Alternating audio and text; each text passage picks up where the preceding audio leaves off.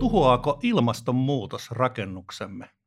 Tätä pohdimme tänään ja kanssani on Marko Latvala, Vahanen suunnittelupalvelujen korjausrakentamisosaston johtaja, jos näin voi sanoa. Tervetuloa. Kiitos. Ja Mikko Koskivuori, kehityspäällikkö Vahanen rakennusfysiikasta. Sanokaas, keitä haluatte tänään erityisesti puhutella? Marko. No, kyllä mä toivon, että siellä kuulijakunnassa on sekä suunnittelijoita että tilaajan edustajia, että, että, että toivottavasti tästä meidän keskustelusta niin tulee ainakin semmoinen, semmoinen mielikuva jää muistutukseen, että on, on tota paljon tapauksia, erityisesti merenrantarakentamisessa, jossa ihan normaalit ratkaisut ei ole enää riittäviä, niin toivon, että jos ei muuta jää mieleen, niin osataan tämmöisissä tietyissä tapauksissa pysähtyä hetken aikaa miettimään, että ollaanko kaikki tarpeellinen tehty ja säästytään paljon murheilta. Mitä Mikko haluaisi esittää tähän lisää? Tota, kyllä mä sanoisin, että eihän tämä niin kuin, tavallaan kukaan ei voi rajata itseään tästä pois, että kyllähän tämä koskee koko rakentamisen ketjua aina sieltä suunnittelusta, omistajapuolesta, rakentamiseen ja ylläpitoon. Että. Kyllä. Joo, joo aivan, aivan totta. Tästä termistä ilmastonmuutos mulle tuli ainakin mieleeni kun nuorena poikana, toisin sanoen vasta valmistuvana arkkitehtiylioppilaana, niin oli suunnittelemassa Libyaan uutta öljykaupunkia Saharaan Välimeren rannalle ja, ja siellä keliolosuhteet oli huomattavasti erilaiset. Rakenteet piti tehdä toisinpäin niin sanotusti. No mitä kaikkea nyt oikein on tapahtumassa, kun puhutaan ilmastonmuutoksesta, niin täällä Pohjolassa – Marko mainitsikin tästä rantarakentamisen yhtenä esimerkkinä, mutta mitä kaikkea muuta? No kyllähän tota, rakenteiden osalta niin rakenteet joutuu ihan eri, eri tavalla tota, semmoista tavallaan vikavietoisuutta tota, haetaan vielä enemmän tulevaisuudessa, koska tota, meillä on paljon rakennuksia lisälämmön eristetty, eli on semmoiset niin kuin normaali, normaalit rakenteiden kuivattavat vaikutukset, niin kuin ilmavuotojen, lämpövuotojen aiheuttamat kuivattamiset on vähentynyt ja toisaalta sitten rasitukset kasvaa, kosteusrasitukset kasvaa, niin tota, olemme niin kuin erityisesti rakennusfysiikan tarkastelujen osalta, niin, niin tota, ne tulee varmasti tarpeellisemmaksi yhä useammin. Sen takia oikeastaan varmaan tässä keskustelussa tullaan, tullaan käymään tätä läpi suunnittelun osalta, että itse peräänkuulutan kyllä niin näitä tiettyjä tarkasteluja ja sitten yksinkertaisia rakenteita, että myöskin tuota, urakoitsijat on helposti toteut, pystyy toteuttamaan niitä, niitä ratkaisuja, mitä suunnitellaan. Joo, aivan oikein. Itse asiassa tuolta rakennusfysiikan puolelta, niin muistan tällaisen erittäin hyvän lausahduksen, että kannattaa suunnitella periaatteella vyö, henkselit ja hakaneula, ettei jätä sitä vaan yhden kortin varaa. Mitä Mikko haluaisi lisätä näistä riskien kohdentumisista?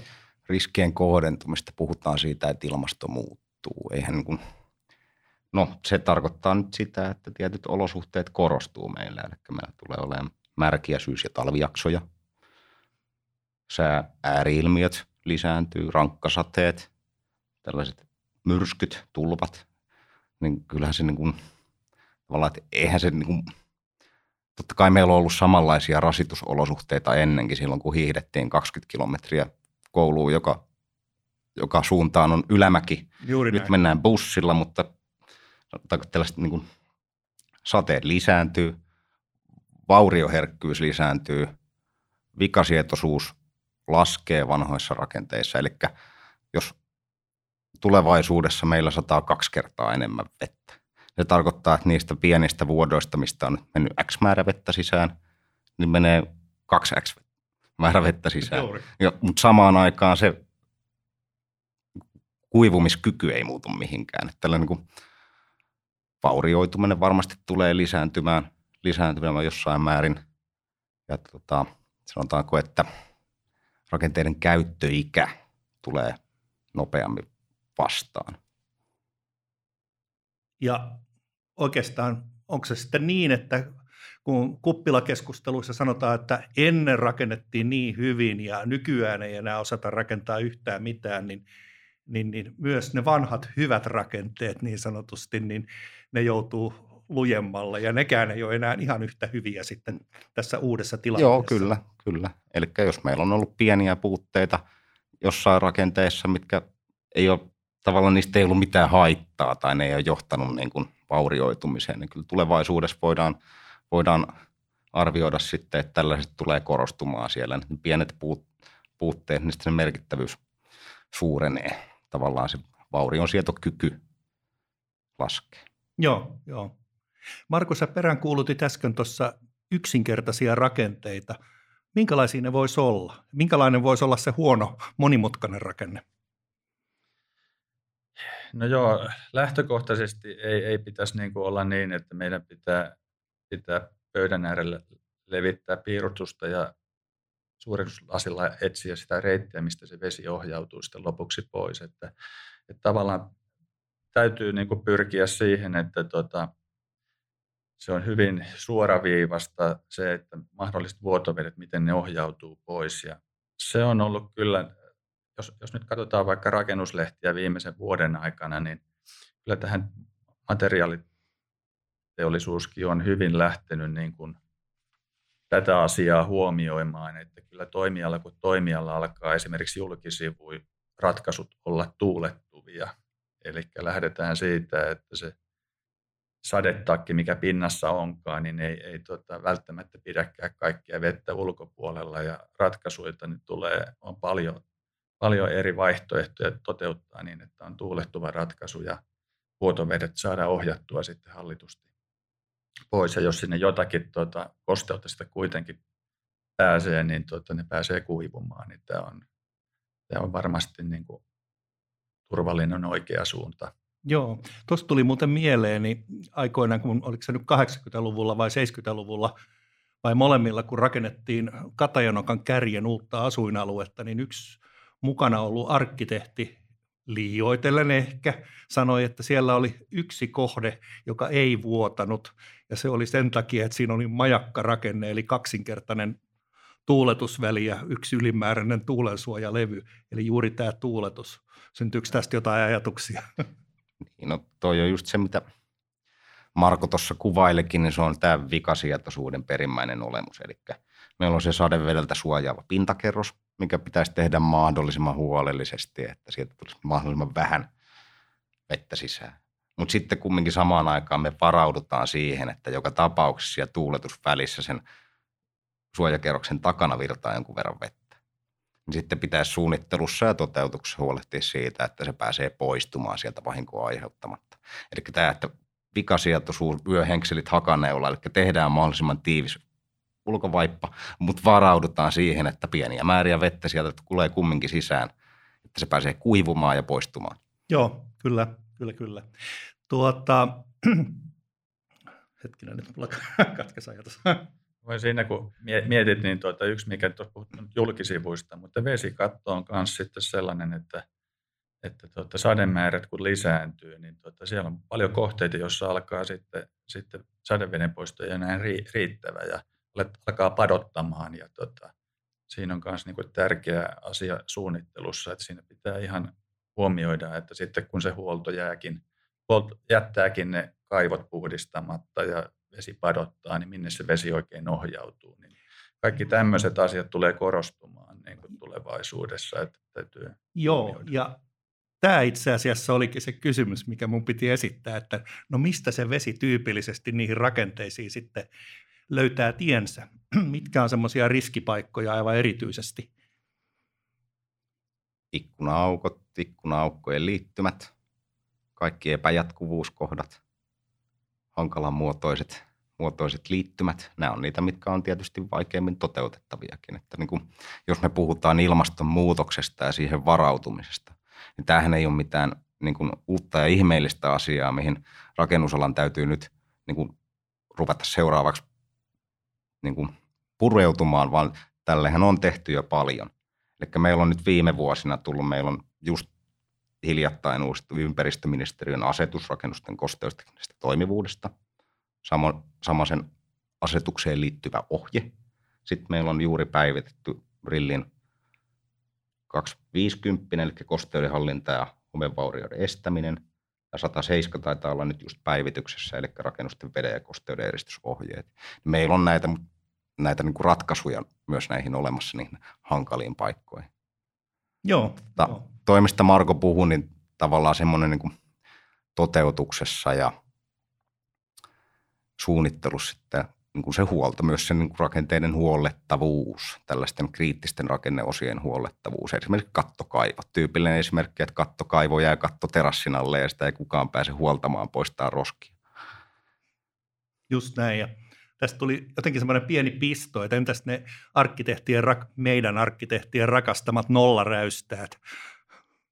Tai sitten se, että räystä sijoitetaan ulkoseinän päälle, Joo. eikä sen ulkopuolelle. Joo, siis no. Saa sanoa. Joo, kyllä mun henkilökohtainen mielipide, että se on niin kuin, näitä ei kannattaisi ehkä lähteä tekemään, että se on niin kuin, sit tietoinen riski, niin kun näitä lähdetään toteuttaa. Totta kai niin kuin, sit, jos jostain syystä tällainen niin kuin korjataan olemassa olevaa tai sitten tehdään tällaisia, niin sitten pitäisi miettiä aina, että just tämä vyöhenkselit ja hakaneula. Eli siellä on jotain varmistavia järjestelmiä, järjestelmiä näillä tällaisilla tiedetyillä riskikohdilla. Joo. Mutta toikin, niin kun, sit ruvetaan puhumaan myös, niin puhutaan arkkitehdin tota, tekosista tai arkkitehtisuunnittelusta, niin sitten esimerkiksi kattomuodot tuntuu olevan tullut joissakin, joissakin tällaisissa suunnitelmatarkastuskohteissa vastaan kattomuodot ohja, niin kuin liittyy tähän vedenohjaukseen aika pitkälti. Et sitten niin kuin kattomuotojen vaikutuksesta meillä saattaa esimerkiksi olla tulla tilanteita, että verrattain suurelta alueelta valu, valumavedet purkaakin yhteen yksittäiseen pisteeseen. Silloin se yhteen yksi, se, silloin se pisteelle kerääntyvä vesimäärä on aika moinen. Mutta tämä samalla tarkoittaa myös sitä, että koko siltä kattoalolta kaikki roskat ja lehdet ja muut kerääntyy siihen samaan vedenpurkupisteeseen jo syöksytorven suppilolle, suppilolle ja näitä pitäisi sitten käydä sieltä poistelemassa. Tai rupeaa jäätään parottaa, eli siellä niin loskaa, lunta kerääntyy myös siihen ja sitten vaihtelevat ilmat, niin kuin mitä nyt tänäkin, tänäkin keväänä on ollut, että mitä me ollaan nähty kovia pakkasia, sitten taas lauhtuja kovia pakkasia, niin tavallaan tämä parotusasia tulee sitten tällaisissa. Jos me ajatellaan, että meillä on normaali harjakattoinen rakennus, niin siinähän se vedenpoisto tapahtuu koko sen lappajan mitalta. Eli, eli no, mietitään sitten rankkasateita. Rankkasateella se vaan vesi pyyhkiytyy yli siitä vesikourusta, mutta tällaisissa, missä meillä on se veden purku yhteen pisteeseen, niin sehän ei menekään siitä yli, vaan se kerääntyy juuri tähän samaan alueeseen. Tällaiset on hankalia. On jättäydytty yhden kortin varaan. Kyllä, kyllä. Joo, sitten siellä ainakin pitäisi olla muutama vesi, tai anteeksi syöksytorvi yhdessä ja samassa paikassa. On, on. Ja osa, osata ottaa huomioon, että mm. nyt tähän tulee kertymään Joo. tällaisia ongelmia. Joo, joo, itse asiassa silloin kun aikoinaan minä valmistuin arkkitehdiksi ja menin majakavartioiden poikien suomalaisten veljeksten arkkitehtitoimiston töihin, niin, niin se mikä oli todella kiinnostavaa oli se, että kun he olivat erä, eläneet merellisessä ympäristössä, niin heitä kiinnosti ihan erityisesti se, että miten vesi kulkee rakennuksessa ja rakenteissa, ei niinkään se lämpö si, sitä tehdään, mitä havainnoidaan. Tai Kyllä, Eli just, tämä on tullut konkreettisena osana elämää, elämää siinä, että ikkuna-aukoista pyyhkii vesi sisään, jos ei niitä, niitä toteuta niin kuin ajatuksen kanssa. Eli...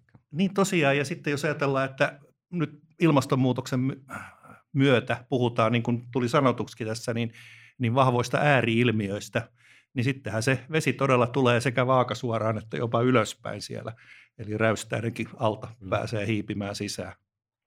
Mutta se, että jos palataan tähän niin kuin aiheeseen, että tuhoaako ilmastonmuutos rakennukset. No, voidaan sanoa, no mitä tuossa aikaisemminkin otin esiin, että tämmöinen niin kuin vaurioherkkyys lisääntyy. Ihan varmasti tulee niin kuin vaurioiden ilmaantuvuus lisääntyy, mutta tuhoako se välittömästi meidän rakennuskantaa, niin ei. Kyllähän meillä on tässä kumminkin, jos mietitään niitä ilmastomalleja, mitä mietitään tuonne 2100-luvulle asti, niin ehkä tämä on sellainen, mitä pitäisi ottaa huomioon sitten siellä ylläpidossa huollossa. Eli tarkkaillaan rakenteiden kuntoa, tarkkaillaan että rakenteiden toimintaa. Varaudutaan sitten seuraavien peruskorjausten aikana siihen. että nyt tehdään, että jos meillä ei ole rakennuksen ulkovaipan vesitiiveydessä on ollut aikaisemmin puutteita, niin hoidetaan siinä vaiheessa kuntoon. Joo, aivan, aivan. Marko, millä lailla tämä, mitä Mikko äsken kuvaili, on, niin on näkynyt sun tässä nykypraktiikassasi? Ehkä joidenkin käytännön esimerkkien kautta. No, no ehkä se, että tota, enemmän, enemmän meidän su- suunnitteluissa on, on mukana se, että tota, ei sillä normaalilla tavanomaisilla ratkaisuilla ei mene.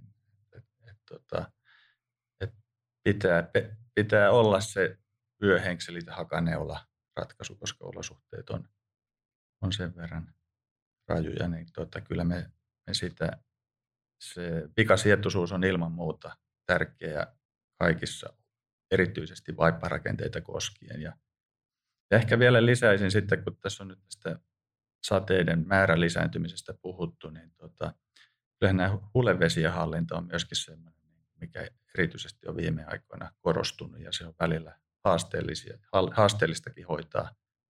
hoitaa. Ja tota, se on tietysti kaupungeillekin haasteellista, että miten ne, verkosto pystyy niitä vetämään ja sen takia näitä imeytyksiä pyritään kohteissa niin lisäämään ja lisäämään, ettei kaikki mene sinne kaupungin verkostoon. Niin, niin sitten kun tulee se rankkasade ja sitä vettä tulee kerralla paljon, ja sitten tontti on rakennettu sillä lailla, että se on rakennettu melkein niin kuin rajasta rajaan täyteen taloa, ja se, mikä ei ole rakennettu täyteen taloa, niin se on sitten kovaa pintaa ehkä.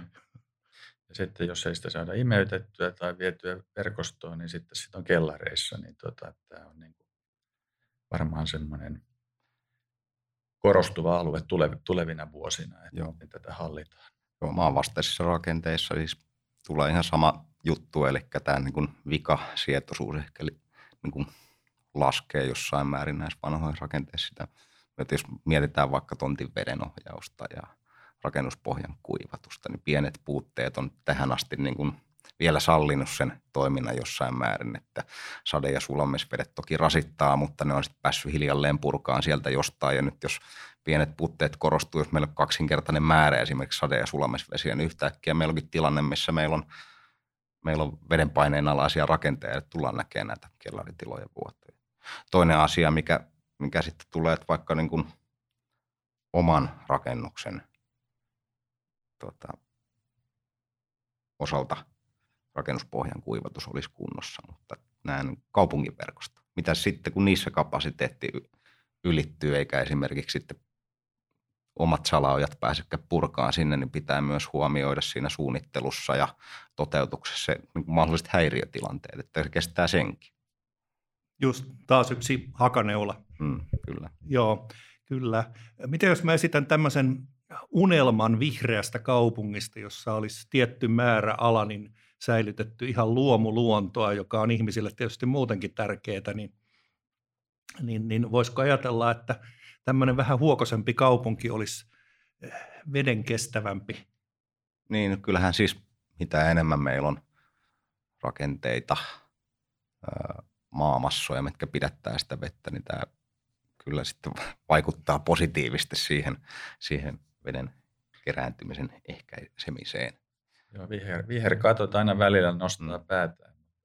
Ei meillä kauheasti, jos Helsingin tietysti tota, lintuperspektiivistä katsotaan, niin ei taida kauheasti olla sitä viherkattoa muuta kuin sitten katot, jotka on jäänyt hoitamatta. Mm. niin. joo, joo tässä, on, tässä on hyvä tietysti, että niin kuin puhutaan luonnosta, niin maa, maaperä, joka pidättää vettä, niin se on tosi hyvä asia. Mutta viherkatot sitten, eli me pidätetään, pidetään kosteutta, pidetään vettä siinä rakenteen päällä, niin se, ne on tosi haastavia tilanteita. Et viherkatot on hyviä, mutta ne on tosi haastavia rakenteita toteuttaa kaiken kaikkiaan. Ja ne vaatii myös sitä niin kuin jatkuvaa huoltoa ja tarkastelua. Vaatiiko ihan kaikki, että jos ajatellaan, että tehdään joku tämmöinen ohut maksaruohokatto, ekstensiivinen viherkatto, niin jätetään se sitten oman onnensa nojaan, että se elää sitten omaa elämäänsä siellä. Kuitenkin jonkin verran viivyttää niitä sadevesiä, mitä kattopinnalle tulee. Joo, tietysti siinä, että se kattokin, sen toiminta perustuu siihen, että se pitää vettä.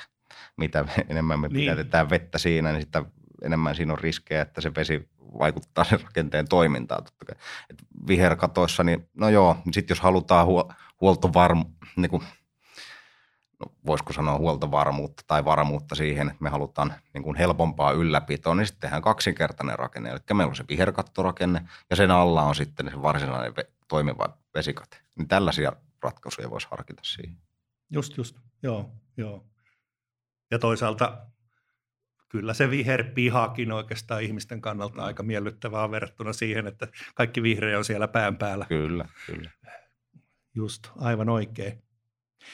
No, ollaan aika paljon puhuttu vedestä ja kosteudesta ja hyvä niin, mutta tuota, jos puhutaan myös sitten vielä lämmöstä ja ajatellaan vaikka, että energiansäästön nimissä niin vanhoja rakenteita niin lihotetaan, tehdään eristävimmiksi, niin mitä kaikkea siinä voi tapahtua? No, no e, e, ensimmäisenä tulee, tulee mieleen nämä tuota, yläpohjat, että niitä on nyt kovasti tuota, lisälämmön eristetty ja puu yläpohjissa, niin sitten, sitten taas tuota, saattaa tulla haasteita, kun kosteusrasitukset kasvaa, että miten se yläpohjan kuivuminen tulevaisuudessa tapahtuu. Että, että, että ne, tuuletuksen tuota lisääminenkin on niin kuin haasteellista, koska tuota, ilmankosteus on korkeampaa. Että Mikko on varmaan niin kuin parempi asiantuntija siinä, mutta niin kuin rakennesuunnittelijan näkökulmasta niin se on niin kuin itseä mietit, mietityttä, että se, se on niin kuin, siihen pitää erityisesti kiinnittää huomiota erittäin paljon tuota, lisälämmön eristetyissä puu yläpohjissa. Joo, se on tietysti, puhutaan no, ylipäätänsä energiatehokkaista rakenteista, niin se johtaa siihen, että kun meillä on energiatehokkaampi rakenne, lämpöhäviöt on pienempiä, eli tarkoittaa sitä, että ne rakenteen ulomaiset osat jäähtyy. Se vaikuttaa sitten siihen kuivumiskykyyn, että kuinka paljon kuivumiskykyyn vaikuttaa pitkälti se, että mikä se lämpötilaero on ulkoilman ja tuuletusvälin välillä. Mitä, mitä ohuempi tai pienempi se lämpötilaero on, niin sitä pienempi se kuivu, kuivattamiskyky on siinä. Eli tällaiset pitää, pitää pohtia siinä suunnittelussa. Ja tietysti tämä johtaa nyt taas siihen, että mitä, mitä heike, heikompi kuivumiskyky meillä on, niin sitä tiiviimpi sen rakenteen pitäisi olla. Sitä, sitä suuremmalla syyllä tai sitä enemmän meidän pitäisi kiinnittää huomiota siihen niin kuin veden poistoon ja vesitiiveyteen. No sitten korjausrakentamisen osalla lisäämöeristystä, niin pitää myös tarkkaan, tarkkaan selvittää se, että miten se, niin kuin ne uudet rakennekerrokset vaikuttaa sen vanhan rakenteen toimintaan, kuivumiskykyyn ja hmm. tota, kosteustekniseen toimintaan ja mahdolliseen vaurioherkkyyteen. Kyllä niin kuin näissä haasteita riittää. Joo, joo. Onko sulla jotain esimerkkitapausta kertoa joka kuvastaisi hyvin tai huonosti tätä asiaa? Kuivumiskyky veden ohjauksen. No esimerkkitapauksena, jos meillä on esimerkiksi tällainen massiivi tiili seinärakenne, mitä pidetään, pidetään tavanomaisesti kohtuullisen vikasietoisena rakenteena. Eli se perustuu siihen kykyyn tai sen rakenteen kykyyn pidättää sitä kosteutta tai ottaa sitä vastaan ja sitten taas luovuttaa myöhemmin. Eli jos meillä on korjausrakentamisessa puhutaan esimerkiksi yksinkertaisesti saumakorjauksista, eli rapautuvat saumat, ne heikentää sitä rakenteen kosteusteknistä toimintaa, sillä pääsee enemmän vettä kulkeutumaan, kosteutta kulkeutumaan siis sisempiin rakennekerroksiin.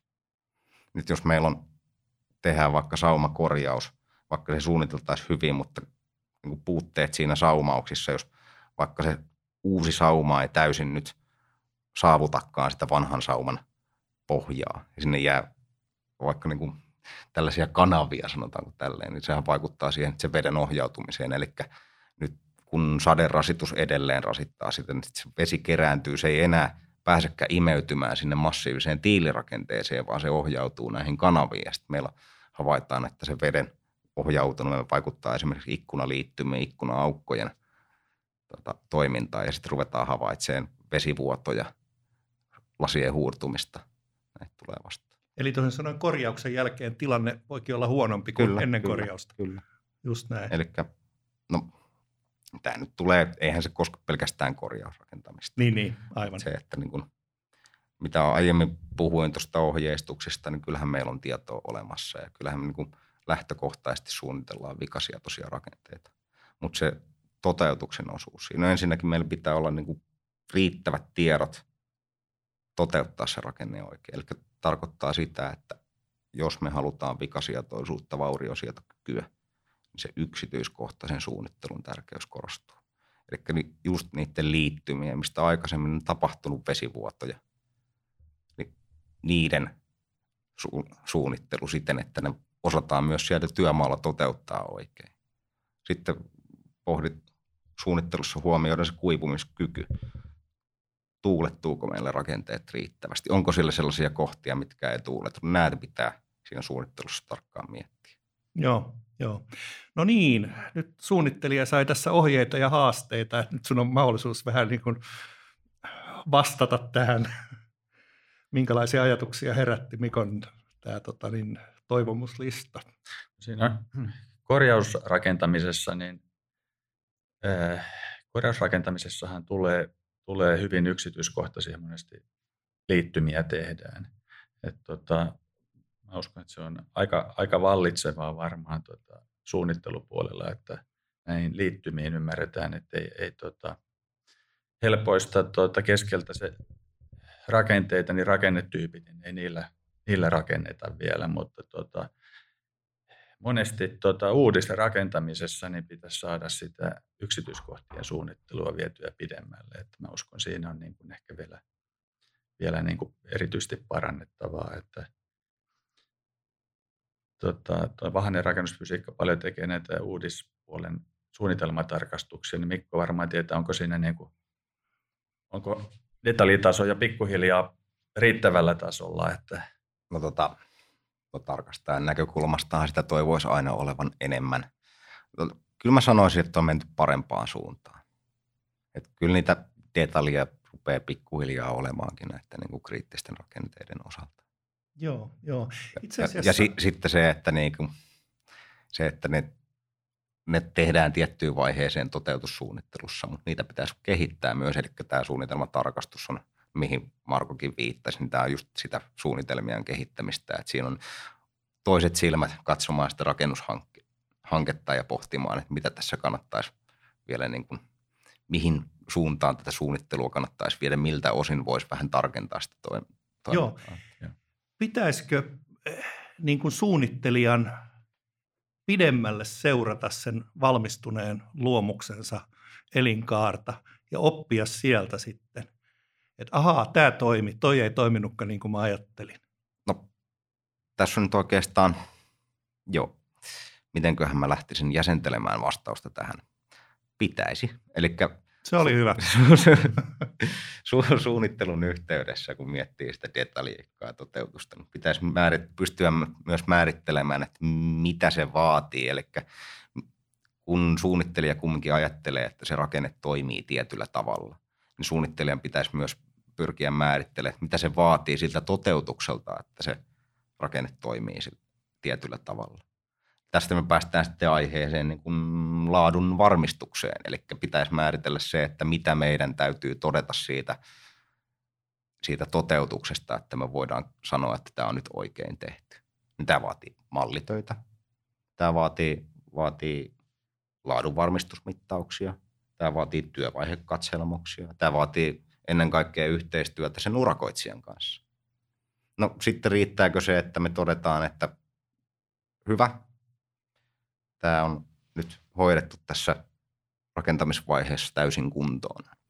Niin sitten se, että se myös pysyy kunnossa, eli pitäisi määritellä myös sen laadun varmistuksen. Sehän ei lopu pelkästään, kun rakennushanke loppuu, vaan se niin kuin elinkaari jatkuu, niin se mm. käyttö alkaa. Eli se todellinen koetinkivi sille rakennukselle ja sen toiminnalle, niin totta kai meidän täytyy määritellä siinä suunnittelun yhteydessä myös niitä toimenpiteitä ja tarkastuksia vaikka vuoden jälkeen, viiden vuoden jälkeen siitä rakenteesta. Varmistetaan, että nyt kun se meidän oikein toteutettu rakenne, niin se myös pysyy, eli otetaan se käyttöikäaspekti huomioon myös tässä. Just miten huolletaan, mm. mitä teet seuraavalla kerralla. Mm. Ja että rakennusmateriaalit täyttää niille asetetut vaatimukset sen, että ne toimii oikein myös sen vuoden kuluttua, viiden vuoden kuluttua, kymmenen vuoden kuluttua. Joo. Jossain, vaihe, jossain vaiheessa se muuttuu siitä korjaustöiden tai toteutuksen toimivuuden seurannasta jo niin kuin korjaustöiden ennakointiin. Joo, joo, kyllä, kyllä. Hei, nyt mulle tuli mieleen yksi asia, josta vielä ei ole keskusteltu. Tämä on ehkä painottunut jonkin verran, niin sanoisinko kivirakentamisen suuntaan tämä keskustelu, mutta nyt puurakentamista halutaan voimakkaasti lisätä ja suunnittelupalveluillakin on itse asiassa niin tullut ihan oma asiantuntijansa johtamaan tätä puurakentamisen uutta esiin marssia. Marko, mitä pitäisi sanoa tulevaisuuden puurakenteiden suunnittelijoille, että osaa tehdä sellaisia – puurakennuksia, jotka kestää 100-200 vuotta muuttuvassa ilmastossa? No tota, ehkä suurin, suurimpana riskinä, mikä onneksi tänä päivänä on niin kiinnitetty huomiota, niin puurakentamisethan paljon tehdään tällä hetkellä niin esivalmisteituna kuivissa sisätiloissa, tehdään niin paljon, paljon esivalmistettuja rakenteita, mutta sitten tuota, se nyt on puhuttu paljon siitä, niin kuin, siitä tuota, rakenneratkaisuista, mutta sitten tuo työmaa toteutuksen osalta tämä kosteudenhallinta, niin mehän voidaan niin kuin sitä kosteusrasitusta tuoda siihen rakennukseen jo niin kuin valtavia määriä ennen kuin siellä on niin kuin käyttäjät päällä. Eli se toteuttamisvaiheen toteuttaminen niin, kuin niin että se on säältä suojassa ja suojataan kuivia rakenteita, niin tota, tämä on oikeaan suuntaan menee tämä puurakentaminen, että se tehdään tosiaan säältä suojassa. Eli tota, ei siinä ole niin kuin mahdollisuutta niitä puurakenteita kastaa, kastella rakentamisvaiheessa, että betonirakenteiden osalta niin siinä niin kuin, niitä voidaan kastaa, ne rakenteet voi kastua tietyissä määrin, mutta sitten on tietysti pitkiä kuivatusaikoja, ettei sielläkään niin kuin se tilanne tilanne, että kannattaa rakenteita suojata, mutta erittäin tärkeä puurakentamisen kannalta on tämä kosteuden hallintakoordinaattorien tulo tähän rakentamiseen. Erittäin tärkeä kuivaketju kymppi käytännöt. Et paljon, paljon turvallisemmin mekin pahanen suunnittelupalvelussa tähän puurakentamisen suunnittelua panostetaan ja viedään sitä eteenpäin, kun, kun nämä asiat on on saatu niin kuin jo paljon paremmalle tolalle. Eli tota, puurakentamisessa nähdään kyllä paljon, paljon tota mahdollisuutta ja en, en näe niin kuin ongelmaa tämän kosteuden puolen osalta, kun nämä asiat nyt huolehditaan, että kuivissa olosuhteissa se tehdään. Ja, ja tota, tietysti sitten puurakenteiden osalta, niin, niin tota, Vahanen suunnittelupalvelussa on, on peräänkuulutettu, että on, ei kannata niin kuin lähteä siihen, että kaikki pitää olla puusta. Että on, on paljon rakennuksia, kerrostalon rakentamista, jossa se voisi olla hybridiä ja siinäkin pitää sitten nämä kosteusasiat huomioida, että kun on, on betonia ja puuta tai betonia ja terästä, niin on, on samassa rakenteissa, niin tota, myöskin kosteusasiat huomioitu. Joo, joo. Olisiko meillä ammennettavaa vielä tuota, niin tämmöistä märkien rantavaltioiden puurakentamisperinteestä, sanotaan joku Norja ja Japani. No, ne tekee paljon, sitä ei tietysti tiedä, että mitä ne käytännöt siellä, siellä on. Ihan varmasti on kokemusperäistä tietoa paljon, paljon mitä voitaisiin lähteä. Kyllähän sitä varmastikin on käyty tekemässä ekskursioita ja opintomatkoja näihin suunnittelijoiden toimesta, toimesta varmasti. Mutta se puurakentamisessa just tämä, mitä Markokin toi esiin, että nämä esivalmistut elementit. Niin no, puu on vaurioherkkä materiaali, niin siinä tietysti korostuu nimenomaan sen vesitiiveyden kuivumiskyvyn varmistaminen siinä toteutuksessa. Eli jos tehdään vaikka elementteinä, niin sitten täytyy miettiä se, että niin kuin mitä toteutetaan tehtaassa, mitä toteutetaan työmaalla. Mitä enemmän meillä on elementtejä, sitä enemmän meillä on saumakohtia, sitä enemmän meillä on huolehdittavaa siinä, että missä määrin, määrin kannattaa tehdä esivalmiiksi. Esimerkiksi ulkovaipan osalta, niin se pitäisi saada kumminkin yhtenäisenä se vesi, vesitiivis kerros ja sitten vettä ohjaava rakenteet toteutettua siellä. Tämä on semmoinen haaste, mikä liittyy elementtirakentamiseen yle, yleensä, mutta korostuu puu, puurakentamisessa. Toi rakennustyön kosteuden hallinta, niin tämä oli mun mielestä tärkeä, mitä Marko toi esiin, että kun meillä ilmasto muuttuu siten, että meillä on kosteempia, lämpimämpiä kelejä, niin myös se, myös se rakennuskosteuden kuivuminen hidastuu. Eli mitä enemmän me kastellaan rakennusvaiheessa, niin sitä enemmän meillä on kuivattavaa. Sitä pidemmälle pitää miettiä se kosteuden hallinta, se, että ei kastella niitä puolivalmiita rakenteita, koska siinä menee sitten taas pitkä aika kuivua, kuivua ulospäin ja sitten taas siitä itse siitä rakennuskosteudesta saattaa aiheutua, aiheutua vaurioita. Niin kuivumisen, kosteuden hallinnan, kuivumisolosuhteiden tarkka miettiminen korostuu kyllä jatkossa. Joo, joo. Eli jos joku sanoo, että huppu on kallis, niin, niin koetapa sitten niitä pidentyneitä kuivatusaikoja ja lisääntyneitä riskejä, että sinne jääkin muihin. Niin, kyllä, että tota, rakennuksia kumminkin tehdään sitä käyttöä varten ja sitten jos meillä tulee häiriötilanteita siinä käytössä. Eli tämä niin kun, sitä ajattelua, mitä nyt on viime vuosina mun mielestä, mun mielestä kyllä hyvin tuotukin esiin, että se rakennus hanke tai se prosessi ei koske, se ei lopu siihen rakentamiseen. Eli nyt kun on avaimet luovutettu käyttäjälle, niin meillä on kumminkin käyttöikää jäljellä vielä 50-100 vuotta sille samalle rakennukselle. Niin. Aivan oikein. Siis, ja itse asiassa tavoitehan on se, että saataisiin aikaan pitkäikäisempiä rakennuksia. Et siinä taas tämä tuota, niin, niin sanottu vähähiilisyysasia, niin – ajaa siihen suuntaan. Kyllä. Eli toisin sanoen ilmasto muuttuu, tulee dramaattisia asioita elämäämme ja sitten samanaikaisesti rakennusten pitäisi kestää pidemmälle, niin, niin on siinä tietysti paljon tekemistä. Tässä on aika hyvin tullut muuten matkan varrella myös näitä ratkaisuja esille, että se on hieno juttu.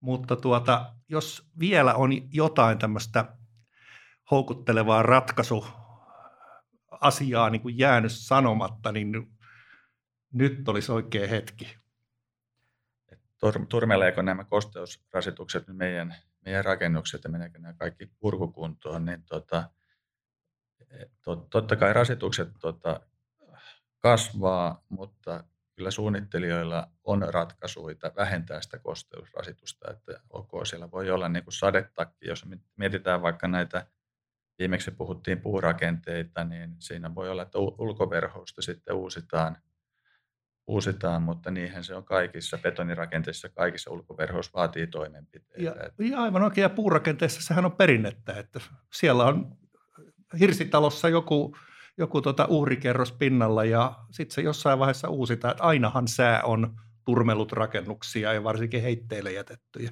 Kyllä.